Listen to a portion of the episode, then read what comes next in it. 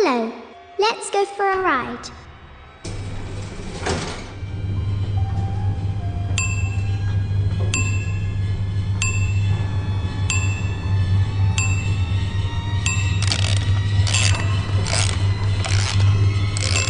Here we are.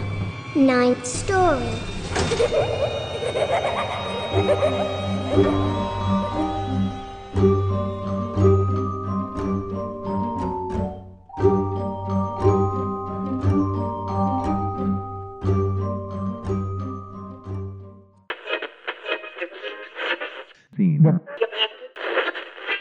You're listening to Channel 9 of the STRY Radio Network, where stories live.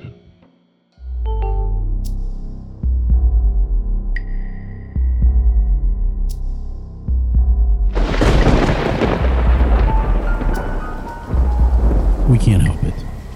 Even when we know we won't like what we're going to see, we have to look into the dark. It's the same thing that makes you shine the flashlight under the bed as a child, knowing the monster waits with dripping fangs and red, hungry eyes. The difference when I shine my flashlight into the trunk is that there really is something in there I don't want to see. I steel myself for the worst and jump a little when my light falls on the face of the man in the trunk. I knew I was going to see something like this, but you're never prepared for the reality. I look into those vacant, dead eyes for a long moment. It's said that the body is simply a vessel and the eyes are the window to the soul. These windows are wide open, and I can see clearly that this particular vessel is definitely empty. There's a small red hole in the center of his forehead, and his face is fixed with a look of mild surprise and defiance, as if he was giving his tormentor his best fight, and he didn't have time to be fully shocked when he heard the weapon go off. I shine the light around and look the man over. There are heavy red marks on his wrists, and dark bruises on his pale, clean shaven face. He's twisted in a very unnatural position, but the most surprising thing is that he's in his underwear. It takes a moment for this to register, but when it does, I flick the light back over him and crinkle my brow, wondering what this means and feeling a mild tickle in my temple. There's something about this that feels like a memory, but I can't quite grasp it tight enough to bring it to the surface for a closer look. What is it that I know about this? Why is he stripped down to socks, tank top, and boxers? And why does his face look familiar?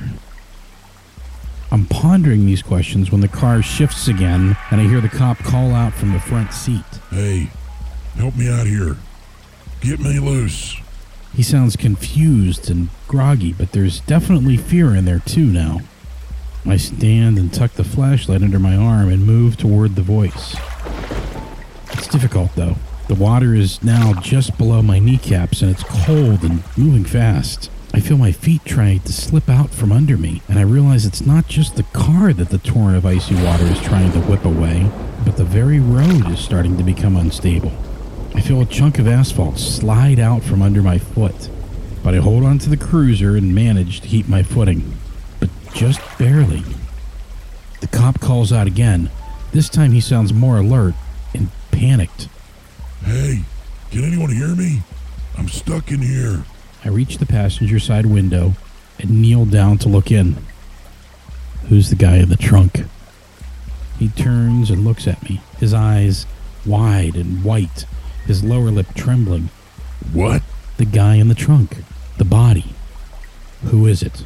He stares at me as if I just offered him a cup of coffee and a jelly donut while he's hanging upside down in a flooding car that's threatening to be washed away into the night. You can't do this. You gotta get me out of here. I want to know who's in the trunk. And while I'm starting to suspect I have an idea about who it is, not all the pieces fit together. If I'm going to get answers, I'm going to have to get him free. I reach into my pocket and come out with the cop's keys. You stole those from me. He sounds at the same time offended, surprised, and confused. I say nothing and instead kneel down and worm my way back into the car. It's not as easy this time because the water is deeper, but I manage to get under him. There's a small pocket knife on the chain. I flip it open and pause for a moment, wondering what he'll do once I free him. Hold still, I tell him. I grab a handful of seatbelt, slip the knife under it, and saw back and forth. The little knife is surprisingly sharp, and it takes just a few seconds before the driver falls and splashes face first into the water. I fall back and worm my way out, then reach back in for the officer. I feel his large hand grip my wrist and grip down tight. I grunt at the pain and call out to him.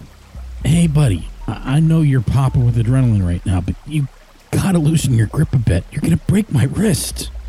The grip gets even tighter, and I swear I'm gonna hear a popping noise in a moment. Then he's pulling on me, yanking me back into the car. I'm not expecting this maneuver, so it happens fast. Feel a strong hand pushing my face down and holding me there. It's in that moment that what I saw in the trunk makes sense, and a tiny sliver of my memory pops back into place. Then midnight starts to flow in from all directions, and I'm looking at things through pinholes. I struggle and flail against him, but even this starts to feel distant and pointless. I'm vaguely aware that I should be worried about what's happening, but I just can't seem to understand why. I realize that there's something hard and metallic in my hand. And right before I pass out again, I lift that hand up as fast as I can.